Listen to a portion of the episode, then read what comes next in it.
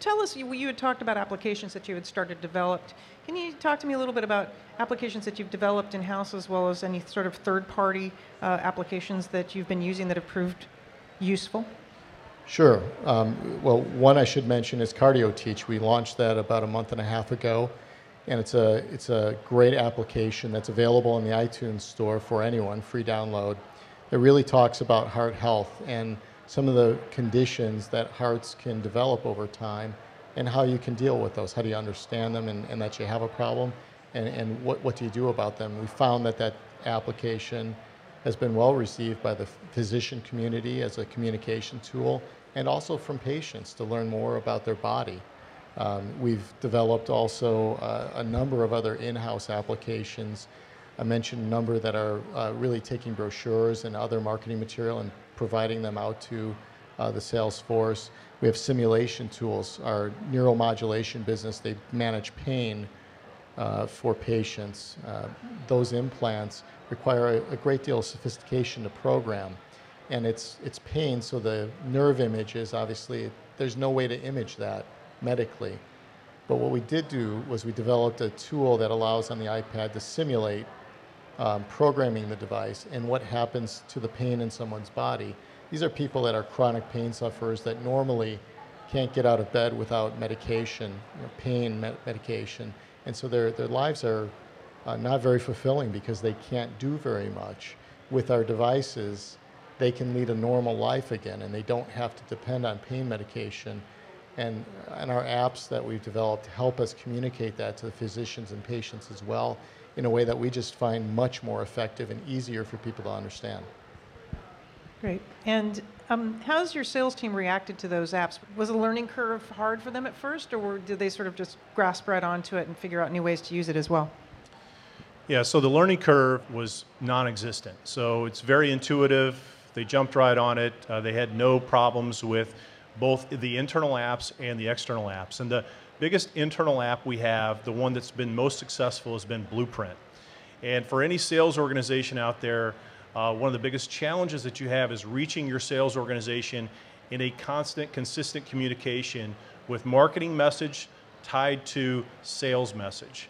And so what we've done is we've done videotapings of our marketing people as well as senior leadership on a quarterly basis, push those out to our sales force, and they listen to those marketing messages on a quarterly basis to understand what the direction is for that quarter and what they should be focusing on selling.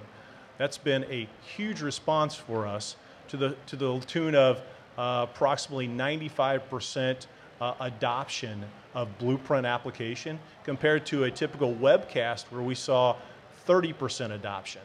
And they can use it, they can review it on their time, when they wanted to do it, Uh, and it gives uh, a complete uh, soup-to-nuts approach to what the organization's doing for that quarter from multiple avenues. Uh, that's the internal application that we've developed that's been by far the most successful. The other one that Rich mentioned is CardioTeach. We just launched that. It's a great teaching application for physicians. So when we show it to physicians, they love it because they've got an opportunity to show an anatomical design of the patient. Then they overlay a device that we would sell and where it fits into that particular patient. Then they can make anatomical notes on the iPad itself, and then when they choose to email that to the patient, they can just hit email and send. Very nice. That's, sounds like an amazing time saver, but also uh, I think, you know, there's a personal relationship between a physician and obviously a patient, and it sounds like it's helping to make that connection even better so that the patient can understand it. Would that be the case? Without a doubt. Patient satisfaction is something that every physician and every hospital entity out there is working to improve on. The one area where they continue to find uh, challenges with is the understanding of what is happening to that patient. This helps with that. I, I think the Blueprint application that Mark talked about is a great one, and it's really been terrific for us to deploy sales training out to the sales teams, as well as to enable collaboration among sales reps. There's features built into the tool to allow questions to be asked that experts uh, around those various subjects can respond to in real time. We can also deploy tools that the field can use and readily access that in, in the past, you know, would be very cumbersome to get a hold of. So I think the Blueprint app has been really, really terrific. I think um, when, I, when I look at the neuromodulation team and what they built around product simulation, a number of our applications that talk about our products simulate the products. We use less invasive therapies, which means everything happens when a body is not opened up. It's through a catheter in general. And that means it's difficult to visualize and it's difficult to show. With our product simulations, we can, we can allow people with the multi-touch to really interact with our products and see them in action and how they make a difference in people's lives, whether it's managing pain, intervening in, a, in an artery that's got some tortuous anatomy to it, lots of great techniques there. So I think that's a, that's a second category. And then really, as we bring new products to market, the iPad and apps to go with them have been central. So we've really seen a growth in new product launches being anchored to having an app companion that can be used to help talk about that product in the field. And on a smaller scale to that, um, we've also incorporated apps into meetings. So if we have a sales meeting, we'll build a national sales meeting app that allow them to see the agenda. They'll get content from it. Uh, they'll also get follow-ups through that app uh, coming out of that sales meeting, action items that they should take home and then start deploying in their territories.